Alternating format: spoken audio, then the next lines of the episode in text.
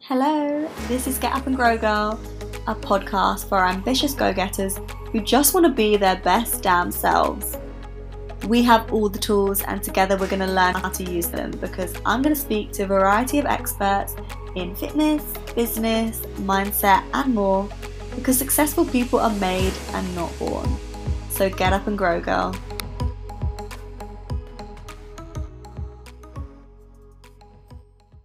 Hi, Hi, how are you? I'm good. How are you, Lila? Fine, thank you. Thanks for coming on the podcast. Thank you for inviting me. Would you mind just giving everyone a little intro about who you are and what you do? Sure. Uh, I'm Marinus Campbell, and I'm founder of Chemia. Uh, and Chemia is an innovative and independent healthcare company based in Edinburgh. Uh, and what we do is we design and deliver commercial and multi-channel uh, pharmaceutical marketing solutions and strategies that delivers growth for our clients as well as giving NHS um, some efficiency saving. Um, so we do like three things: we develop marketing strategy, we give expert advice, and if the clients like what we say, then we go ahead and develop the multi-channel marketing platform for them. Oh, okay, so you do both the like the planning, the strategy, and implementing it. Yeah, that's right. Okay, so could you give us just a brief walkthrough, or it's up to you how much detail you want to give, uh, but about your sort of career history that led you up to basically fi- founding your own business, and maybe from where you started. Yeah, sure. I qualified as a nurse and then um, gradually kind of like got involved in pharmaceutical industry and I worked in the pharmaceutical industry in the UK for about 27 years in various roles. And I guess I loved what I did, but I have my own business. And I, I guess a lot of people think, oh, I want to have my own business one day. And wrongly, I always thought to have my own business, I have to come up with a kind of like a unique idea that no one else thought about. Uh, but reality is when you set up your own business, you actually start doing what you're really good at. Um, so when you have a job and you're really settled and you've got commitments, it's kind of like quite scary to go and set up your own business because you're always kind of like scared. Would you be able to maintain the same like level of income? Would you be able to keep your commitment? But I just had an opportunity to kind of like jump and start my own business two years ago. And I guess what really encouraged me was it wasn't the first time I had gone freelance. I did it before when I was about 19.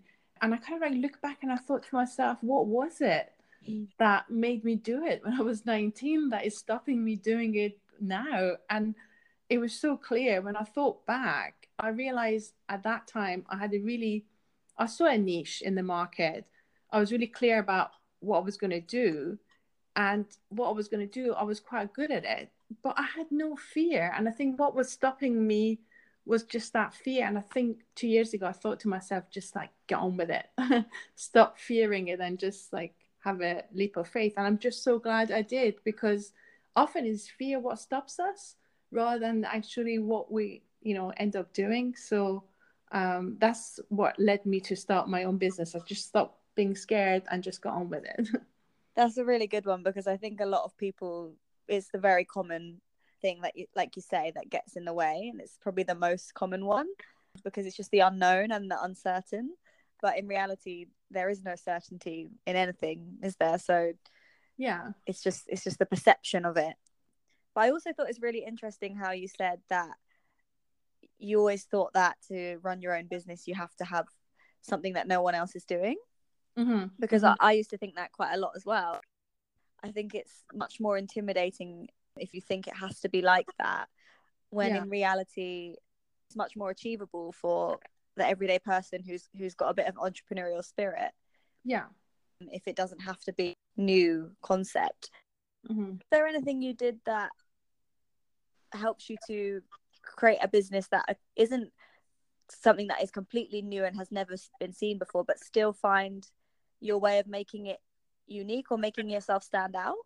Mm-hmm. Yeah, definitely. I think when you when you know about a market or about a product or an area that you're an expert, you naturally see opportunities. And I think once you see those opportunities, you need to kind of like flesh out to see can you actually do something with that opportunity. And I think in my current business, I found an opportunity because in pharmaceutical industry you've got products that are potentially really good for the patients, uh, but some of them have you know potential saving for NHS, and it's just NHS needs to have good products and you know you know manage more patients with less money. So I kind of like saw a niche. There was a sweet spot between what NHS needed and what pharmaceutical company were able to provide. And I think when you want work for one company, you can only communicate what they have to offer.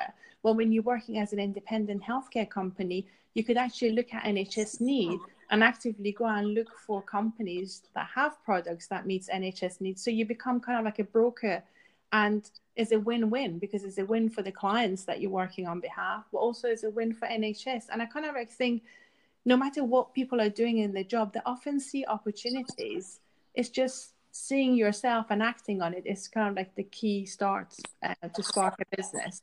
So, do you think that key to that is choosing to go into something that is aligned with your values and that you're really passionate about? I think that's quite essential to make sure that you do have this perspective and this kind of knowledge of the industry? Definitely. I think it needs to be something you know about and you're expert and it needs to be something that is close to your own heart and you feel good about because then it kind of connects your heart and your mind. And when i was looking back on my previous experience when i was 19 and set off and did my own business i actually had a really positive experience. And again i saw a niche. Um i i was finding that um i was working in an office when they were doing translation and they had typists who would type stuff and they had translators who would come and translate but handwrite it. So i kind of like figured out what was the cost of the service and then worked out what was the cost of the translator writing it and translating it and the typist. So i could do both. I could translate and type at the same time.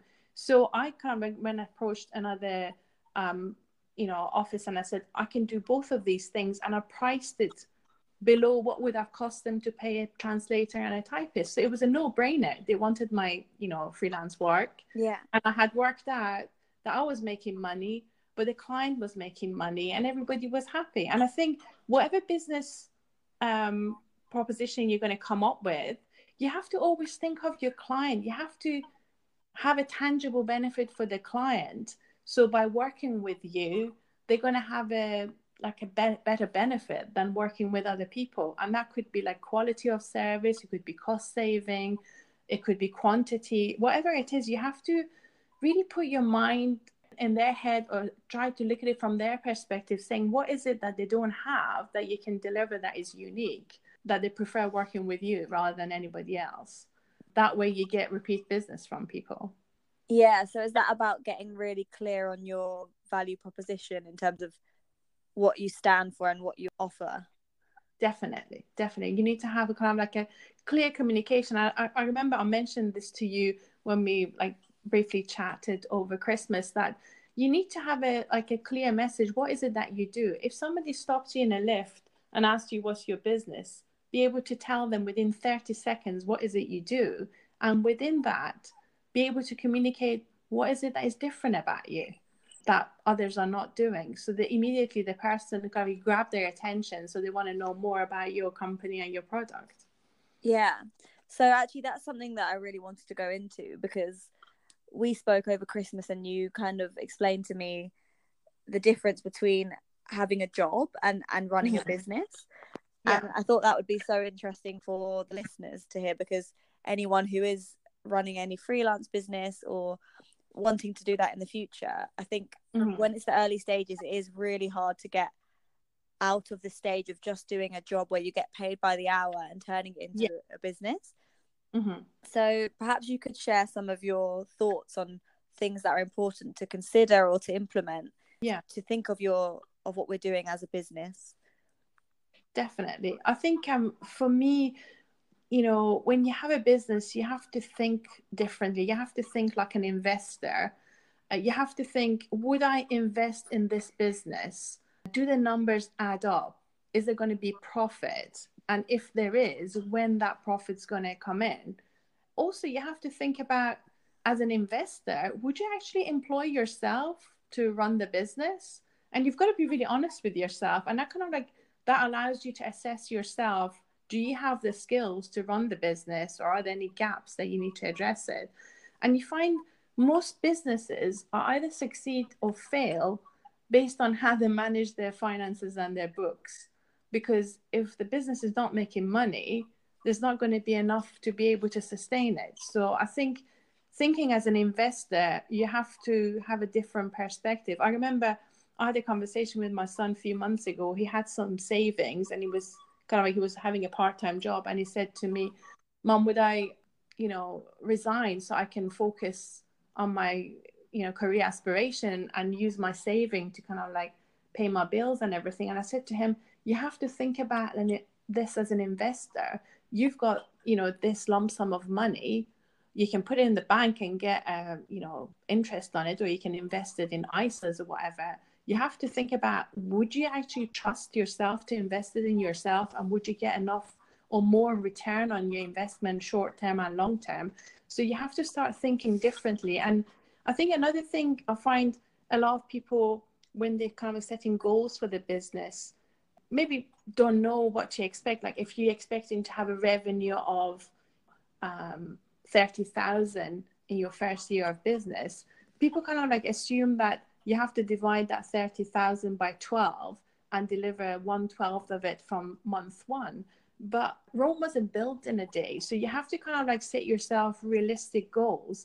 If you're starting from scratch and you don't have a baseline of client, you need to kind of like build building blocks to help you to get to that goal of 30,000. And, you know, uh, when we chatted, I mentioned to you is I think if you're starting from zero about something that you've never communicated to anybody before, the method I use for forecasting is quite different. Instead of kind of like dividing the revenue by 12, I divide the revenue by 78. And the reason I divide it by 78 is because if you say month one, you get one block, month two, you get two block, month, month three, you get three block, and you add up numbers from 1 to 12 together you get 78 so you kind of like start thinking okay i don't need to deliver all of that in month one. And your goals become a lot more realistic and uh, achievable. So you don't get totally demotivated after three months of running your own business. Um, i hope that makes sense but kind of like yeah. it, it's just like if you were going to do a really challenging event say if you were going to run a marathon you don't start by just running, you know, 26 miles. You gradually build yourself towards that. And even I remember when I was doing marathons, when I would start, you know, at the start, I don't say to myself, I'm going to run a marathon because that would have really scared me. I would say to myself, Marilyn, you're just doing a 10K. Just think about it, you're just going to do a 10K. And then I would do a 10K because I was comfortable doing a 10K. And then I would do a 10K and I said to her, Well, you've got here, Reynolds, you might as well do a half marathon. So in my head, I said, okay, I'm just finishing a half marathon. And I would get to half marathon point and I said, well, how about if we do another 10K? Because we're comfortable with doing a 10K. And I'll get myself to kind of like that mile mileage point. And I said to myself, come on, Mariners, you've come this far. You've only got another 10K to finish it. And I kept focusing on crossing the line, crossing the line. And I think that's how you need to chunk down your goals in business. It is really scary if you suddenly set yourself a really challenging forecast revenue for the year, but chunk it down and just play mind games with yourself. Say, oh, you just have to get to the next lamppost, you know, it's not a big deal. And I think playing mind games makes it a bit more fun uh, rather than scary. Um, so um, I kind of think you know, people say if you're going to eat an elephant, just start by, you know, eating small burgers of it. And I think that's so true for business and it's true for personal development and sports. You just need to chunk it down. Yeah, and I love that so much because you obviously did sit with me and explain this to me over Christmas. And it seems obvious now, but it really wasn't. So I mm. kind of want to encourage everyone to grab a notepad and if you missed that bit, to go back just to rewind it because I think it's like a massive thing that's going to make a big difference. Mm-hmm. And I actually went and I've been ranting about it to my friends and telling them what you taught me and saying this has helped me so much. Um, but yeah. it is that breaking it down into 78 so that you've got this baseline of a low target you need to achieve the first month. That's what you were suggesting, wasn't it? And then each Yeah. month you build on by a, a certain percentage that you know what that is. Yeah. And I think when we sat down and looked at your business, you already had a base of clients. So you were not starting from zero. So I think that was really motivating for you to see because you already are kind of like further up the path of where you're going to be. And I think if you've got a business that is needs to have more clients to grow, I would say what you need to do is kind of like have a strategy to defend what you have. So make sure you look after the clients that you have. So you've got the kind of like the existing revenue, but then have a growth strategy and think about what is it that I'm going to do to grow my business further and get more clients. But don't expect it to all happen in the first month. Just say, okay, when we sat down with you, we figured out you only needed to get a handful of clients every month to give you the growth over the 12 months to reach your goal. And that I think is much more realistic because you can think of, okay, what is it that I need to get this month to feel I'm on target? And it's okay not to quite reach your target in a month or overachieve in one month. As long as you're moving towards that general direction, uh, then you're going to reach that goal. I hope that makes sense. Yeah, definitely it does. Mm. And so that's in terms of the financial side of setting those goals. And I think it does help in my experience of just having implemented it the last few weeks with Yeah. clarity and knowing where you are and where you need to be rather than I know before I was just thinking, oh, I, I need to get more clients. It's always good to get more. I need to keep growing, but Yeah. with no specific tangible figure or amount of sessions or amount of clients that I needed to pick up. So now we've kind of you've explained that part. Mhm. Do you have any?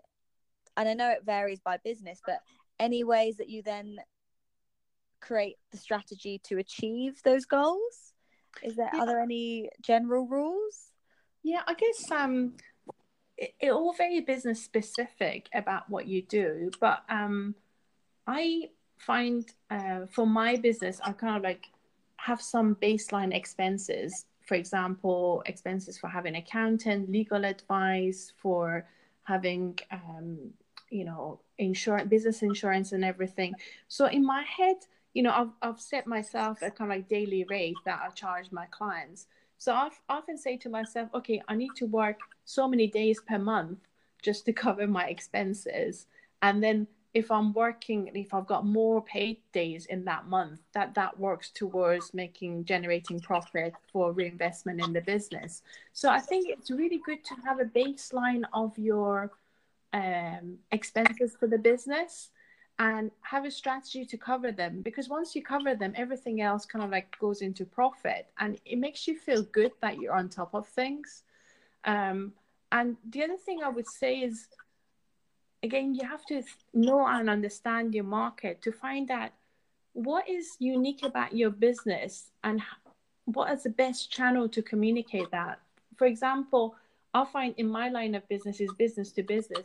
We get a lot of referral through word of mouth, not rather than direct marketing. But if you've got to kind of have a consumer product, maybe you need to do more direct marketing to your target audience. So I think um, that varies between businesses. But what I find I started using is a kind of like strategy I think uh, Google um, and Gates Foundation have used is about um, setting unrealistic goals that are really inspiring and sharing those goals with everybody in the organization. Uh, they use a concept called OKR. It stands for objective and key results.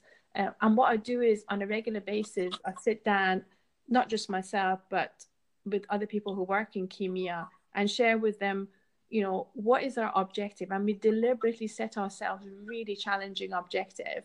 And our goal is even if we get to 70% of that objective, we kind of like smashed our, you know, expectations. So it kind of like constantly pushes us to keep thinking about new ways of doing things and creative ways of addressing it. Um, so um, that's another methodology. And there's a book about it by John Doerr called Measure What Matters. So if you wanted to dig a little bit deep, deeper about OKR, you can uh, buy that book or you know download it and read it. I think that really helped us to accelerate our growth by using OKRs. Oh, nice! Because I'm doing the reading a book a month uh, challenge thing uh-huh. this year, so that can be my my March book. cool, cool. So, obviously, you work in marketing, and that's your area of expertise. Mm-hmm. So, when it comes to communicating our brands or our message or our service, mm-hmm. I know you've mentioned the elevator pitch. So perhaps you might want to go more into that, into how to refine what you're doing into such a short message that is easily delivered. But Yeah. equally, are there other ways or other things that we should consider marketing 101 i guess for people that perhaps don't don't know the discipline as well as you do Yeah. Um, I think you always have to put yourself in the shoes of your uh, clients or your customers to think about their need. What is it their need? And I think um, people need to kind of like get excited about the product. And often we might need something, but we don't make a decision towards it until there's a tipping point. You know, like um, if you think about things you purchase yourself, like so often something really annoys you and it gets to the point you think, no, I need to go and buy something to address this. So it's kind of like um, you might be thinking your jeans are not exactly how you wanted or you put on weight and it gets to the point that one day you just get really annoyed and you go and look for it. So you need to understand what are the annoyance points for your customers where your product solution can address those points that annoys them to the point of action because we have lots of needs but we don't often act on it until they trigger us to act um, and i think whatever product or service you've got you re- really need to spend time brainstorm it talk to people interview to find out what is the trigger point that makes them think okay i've got to do something about it. For example like if you think about your business you know personal training everybody knows they need to eat healthy diet everybody knows they need to exercise but often there's a trigger point. Something happens it's like say for instance they've got a wedding coming in six months time or they need to go to a you know award ceremony and they've got this dress they want to wear they're not fitting in and suddenly that is a trigger point that they get motivated.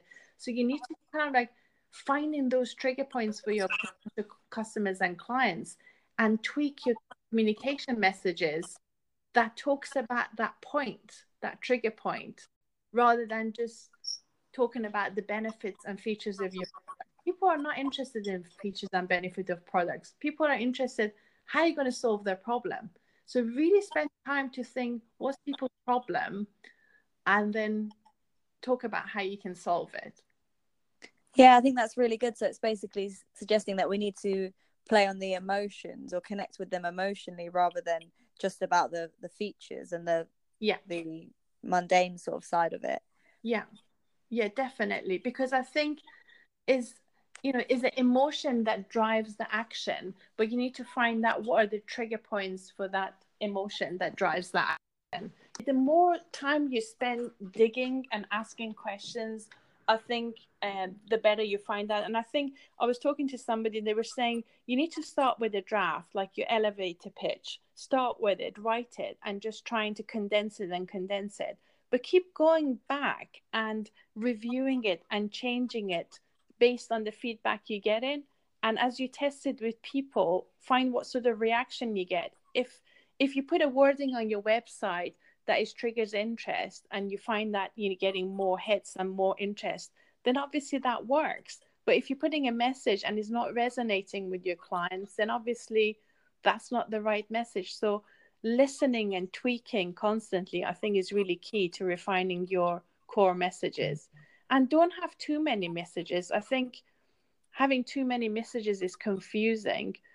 I would say having two or three core message is more than enough. But be really, really clear and make sure your messages address the underlying problem that your potential clients are having. So, for example, when you would work with your clients, mm-hmm. do you do a certain type of research to try and back up your idea of what this trigger is or is it more something that you intuitively feel um i i spend time researching because what I do is I do business to business. So I work with um, pharmaceutical companies who provide products to NHS. So the end user or end, you know, point that they're going to get the benefit is like NHS. So what I do is I'll proactively look at problems within NHS. What are the areas that they're having difficulty with and they really are motivated to find solutions for? And then I'll narrow that down. Then I'll go and look at pharmaceutical companies who have potential solutions that could address that problems and we could kind of like I approach them proactively to work with them to act on their behalf. And so I kind of like begin with the end in mind. So I know by the time I reach an agreement and working on a product, the probability of that resonating with the end user is going to be quite high because of particularly when I look for a solution that would potentially address their needs. And because we're kind of like quite unique in the market we're working and we've got a really good understanding of the environment, we are expert in our field, then you know the, the feedback from our previous clients resonate that. So the clients say, Yeah, okay, we work with you and we, we work really fast to deliver.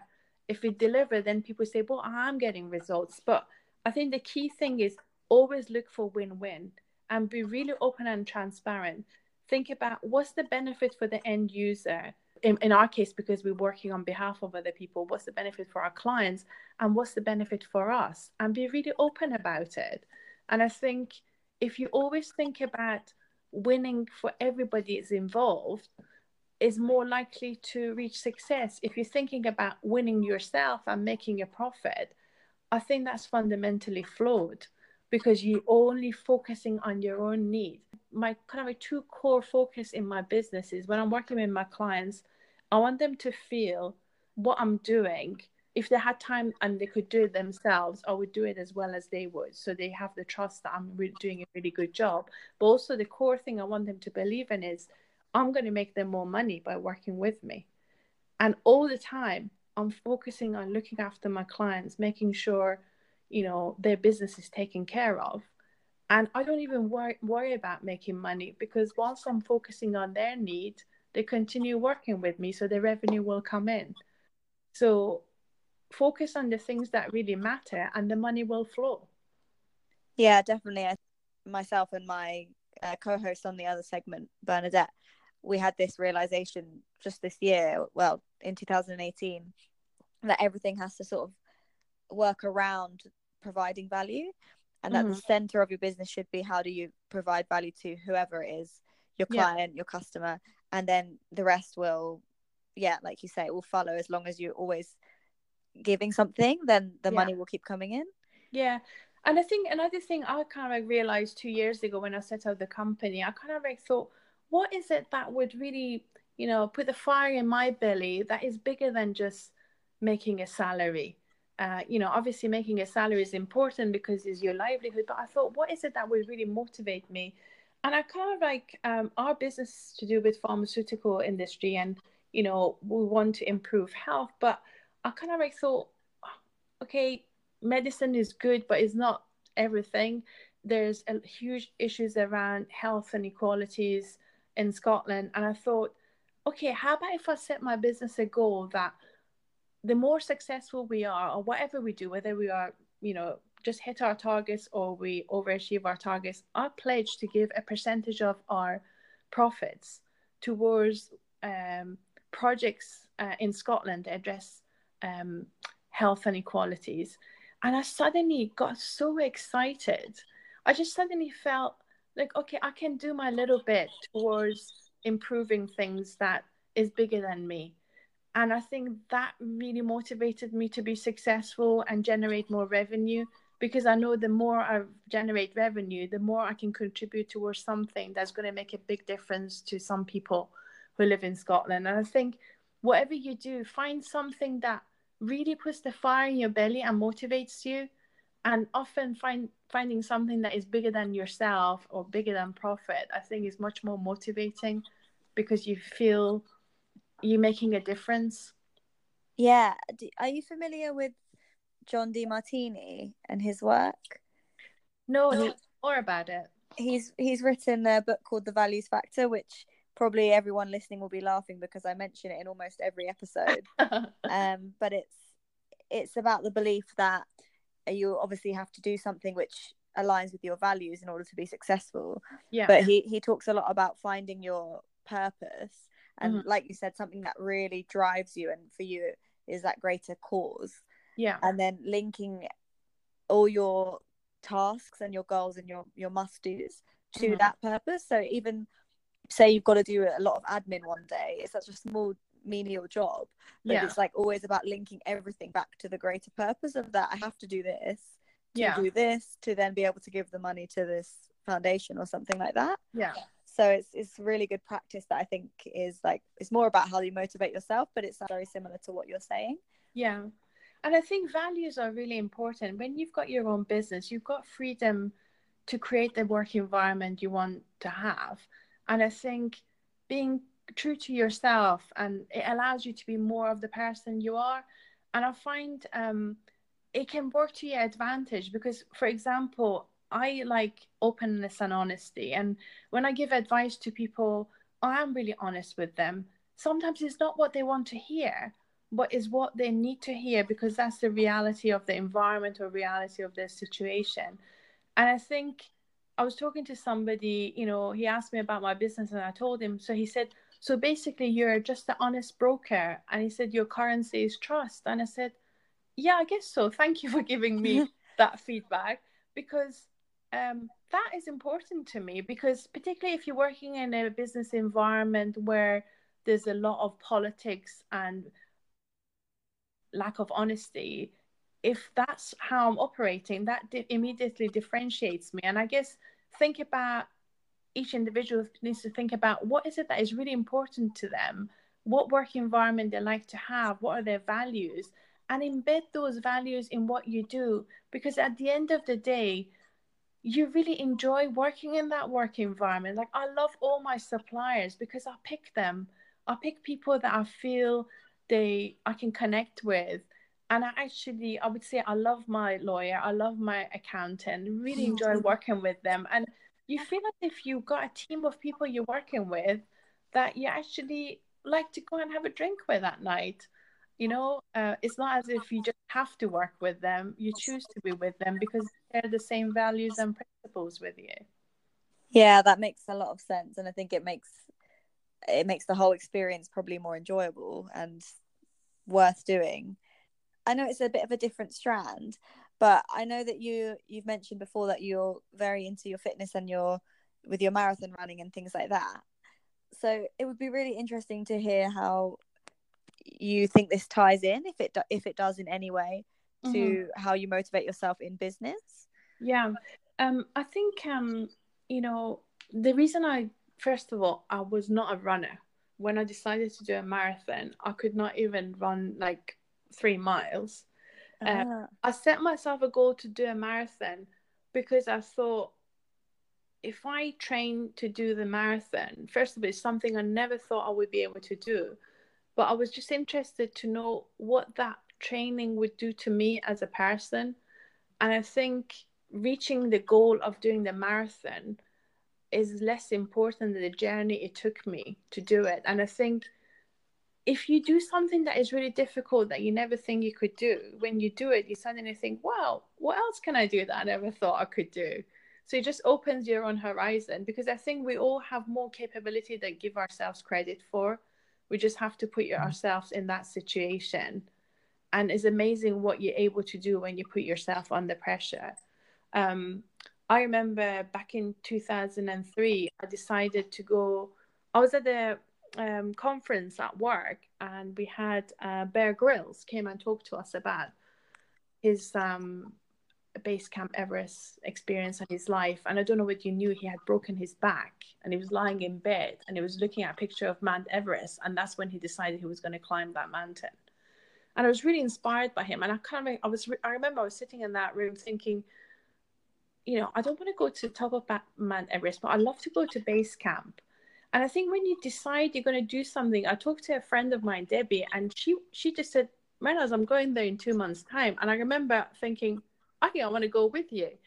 and it was one of the hardest thing I've ever did because you you're walking in high altitude you can hardly breathe you become a bit delirious and i remember the last day when we're walking towards base camp and base camp is not like on top it's kind of like an undulating course you can see it for miles but you can't get to it because you just have to walk and i remember it was a really hard day and we had walked for hours and it was really tough and um, debbie kept saying oh, we're going to go to base camp and we have to come all the way back because there's nowhere to stop in base camp. And I said to Debbie, just don't think about it. Thinking about we're just getting to base camp. And I remember all I was saying to myself was, Maros, all you need to do is put one foot in front of the other. That's all you need to do. And just do it consistently. And I just kept saying one foot left in front of right, right in front of left. And I kept going. And when we got to base camp, we were really excited, celebrated. And then I thought, oh boy, we've got to go all the way back. Oh and again, God. I got back to that same strategy one foot in front of the other. Lila, you will not know how many times when I've had difficulties in my life, I've gone back to that experience of Base Camp Everest or an experience of doing a marathon because all you have to do is put one foot in front of the other. And I use that as a metaphor for business. When you face challenges, when you find difficulties, you just have to put one foot in front of the other and move forward. Doesn't matter if you failed, doesn't matter if things didn't work out. You just move forward because as long as you're moving forward, you're going to reach your goal and your destination. And I think what I realized when I was walking to base camp Everest was it gets to the point that you think you can't. You really have no energy, you've got no stamina to keep going. But if you keep going, you reach another level, you suddenly find energy that you never knew you had. And I heard that from so many of my friends who do running. It gets to the point in, in the marathon, you think like your tank is completely empty. But if you just say to yourself, finish, see the finish line, see the finish line, just keep going, one foot in front of the other, you suddenly reach another level of energy that you never knew it was. It's like as if ha- you have a reserve tank that suddenly kicks in. but you've never experienced a reserve can- tank until you spend your normal tank. And I think with business, when you move in the direction of your goal, when the goals get really challenging, when you persevere, you suddenly find doors open. You find you get energy you never knew you had and and you reach it. So there's a lot of parallels between sporting challenge and business challenge um, that I often refer back to to kind of get inspiration to get me going. Yeah, and I think that's so interesting to hear because what you say about you get this reserve that you didn't even know you had and you push through that wall and then it's a whole new feeling that you didn't you didn't know. Yeah. And I think I mentioned to you David Goggins. He's mm-hmm. quite a famous guy who has put himself through a lot of physical challenges and he's done things like the world record on press ups or pull ups mm-hmm. and other things like that running a certain amount of miles I think it's like hundreds and hundreds of miles or something. Just purely he always says for the sake of training himself to be the best that he can be mentally. So he, he really makes that link like you have. And he actually says the quote on the other side of suffering is a world very few people have seen. Mm-hmm. so i think it's something i probably haven't experienced but i was listening to him the other day and thinking that that's the motivation to set some sort of physical challenge. Yeah. And like you said i think it ties into other things into business and into personal life and whatever is difficult when you come out the other side it's a certain new level to yourself that you didn't have before. Mm-hmm. and so the parallel you make between fitness is something that i like to obviously push as well. Yeah. Because i think it's also it's a positive feedback loop. Mm-hmm. and if you do something say you did the marathon yes you've trained your body but equally you've told yourself that oh i could do something that i didn't think i could. Exactly and then that feeds on to what you do next in business in personal life or or whatever it is. Yeah definitely. And i think we, we're going to be well-rounded people you know healthy mind is in a healthy body. So if you kind of like not exercising and just like having a, a lifestyle of you know drinking and just you know smoking and not doing all of that then it's really difficult to sustain the you know healthy business life so i think the discipline of sports is is quite good because it brings discipline uh, to business life as well. But um, definitely, there's a lot of parallels. Uh, I remember I had a disappointment when you know we lost the contract that we were kind of like counting our revenue on, and I had taken a new member of staff, and I remember thinking I just got to get on with it, just get really busy, and for a period of three months, I think I just put in so many hours. You know, I was working really long hours, but I wasn't feeling tired because I had gone into my like marathon training mode at work. And i was just thinking we just got to get, get across the line. We just got to get this across the line. And i was finding energy that i never knew i had. I mean if i had to say to myself you have to work three months three seven days a, uh, a week and put 10 12 hours a day i would think oh no that's really tiring but i just did it and it was fine and i never felt tired because i had a drive that i had to get that kind of revenue across the line. So you just get creative and you get really busy. And I think if you think about like runners, the runners who run in Olympics, they don't say to you, if you ask them what do you do when you start running, they don't look in the ground. They don't kind of like think about how breathless they are. All of them visualize crossing the line. And I think in business, when you set yourself goal, don't think about all the things that could go wrong and things that are not there.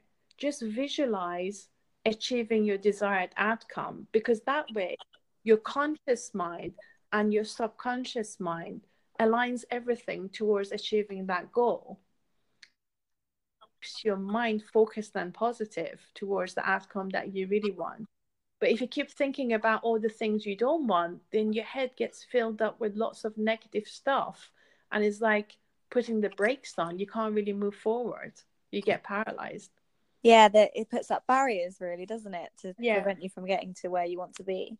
Yeah. And i think i shared that with you Leela when i was uh, 19 and 20 and i was going to go freelance um i had the job it was paying a good salary but i resigned to go freelance and my mom and dad were nagging me. And and I just thought, you know what, I don't need this. I moved, um, rang my sister, and went and stayed with my sister for three days. And during that time negotiated my freelance contract. And then when i got that i came back home. I ended up earning four times what i was earning before. Uh, but if i listened to my mom and dad negativity that would have just stopped me in my tracks so if there's negative chatter around you either block it move away from it or have a different interpretation on it. Don't let it get to you because you need to be really clear and move in that positive direction. Yeah i definitely think the energy around you or, or the way that you take in that energy is is really really important. Yeah. If you Sorry. can't move away from it put a different to it. So if, every time they nag you just say oh they really love me they want me to be successful this is just their way of expressing it yeah well that definitely sounds familiar to me um, yeah. so i think it would be we've covered so much and it's been really really good so I want to ask you the final question that I always ask mm-hmm. everyone who who comes onto the podcast, and that is what you perceive to be the grow factor. Mm-hmm. So the mm-hmm. grow factor is the branded term for the podcast that refers to that thing that mm-hmm. you think makes the difference between somebody becoming a success. So I can imagine there might be multiple, but it's something that you think is really important, whether that be a personality trait, or a mindset or a practice, something that they're actually doing? I, I think, Leela, if I was going to, you know, drill it down to just one thing, for me, that would be what you think about, because what you think about becomes your reality. And um, there's a famous saying is, I can't remember who said it, but it said, if you if you think you can or if you think you can't, you're right. So oh, yeah. I think whatever you think about and i think our minds is like a garden you need to go in there and weed out negative thoughts constantly because whether you want it or not negative thoughts going to come into your head you just need to consciously go in there every day and whip them out because those negative thoughts will stop you and the positive thoughts are the ones that drive the growth of your business. So keep your garden of mind clean with plants that you want it to be there and the thoughts that you want to be there and i think that's the key to success of any business or personal growth. Yeah i think that's a that's a really good one. And do you think then that in the same way that we shouldn't think these negative thoughts do you think that it's it's not a good idea to vocalize things that are negative. Do you think that self-talk is important? Definitely because the minute you say it your minds hear it. Um, so you have to be really conscious of the words and the language you use uh, because everything needs to be aligned. What's in your mind needs to be reflected in your reality. So i think it's unrealistic to say we're not going to have bad days or negative thoughts come to our head. Be conscious of it. It's like, you know, if you have a house, if you don't clean it and dust it, it's going to get dirty. So, in the same way, you need to go and clean your own mind, saying, okay, I acknowledge today I had a bad day and I had this negative thoughts, but let it put it in perspective. And then I actually recommend, if you have time, to have a look at is about law of attraction and law of vibration um the the outcomes very much depends on what we think about so you could actually actively do visualization exercises to help you get that reality and i think if you focus on the reality that you want like in is similar to like if you want to go on holiday you want to go to Spain, you go and look at hotel, look at flights, and you book it. Once you book the flight and the hotel, and you've got a date, you know you're going to go on holiday. So you keep thinking about being on holiday in Spain. You don't keep worrying about oh, is the plane's going to take off on time, or is the hotel's going to be all right. You just think about like walking on the beach and enjoying it. And it's the same with business. If you set yourself a goal, you have to ask for what you want then believe it's going to happen and get ready to receive it. So you plan and act in anticipation of receiving what you set out to achieve rather than worrying about all the things that are going to go wrong. And that way, you know, everything in terms of your conscious and subconscious mind works towards that goal. And suddenly you look and you live in your reality.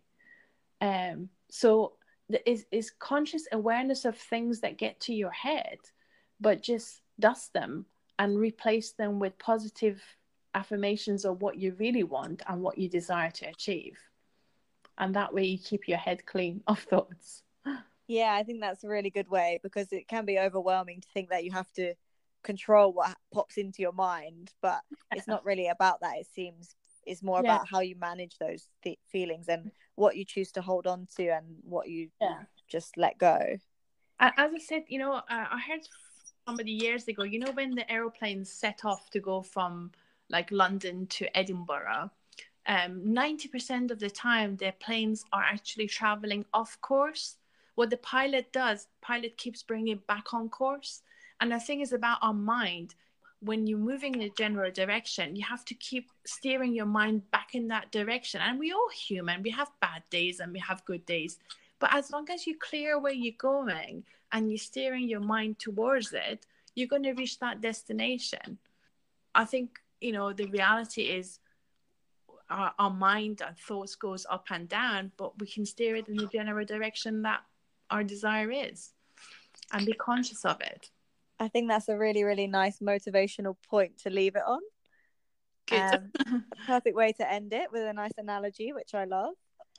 Thank you, Lila. And thank you for inviting me to this podcast. Thank you so much for giving us your time and almost a whole hour of your time. I think everyone's going to love it when it goes live next week. Thank you, Lila. I'll speak to you soon. Take care. Bye-bye. Bye.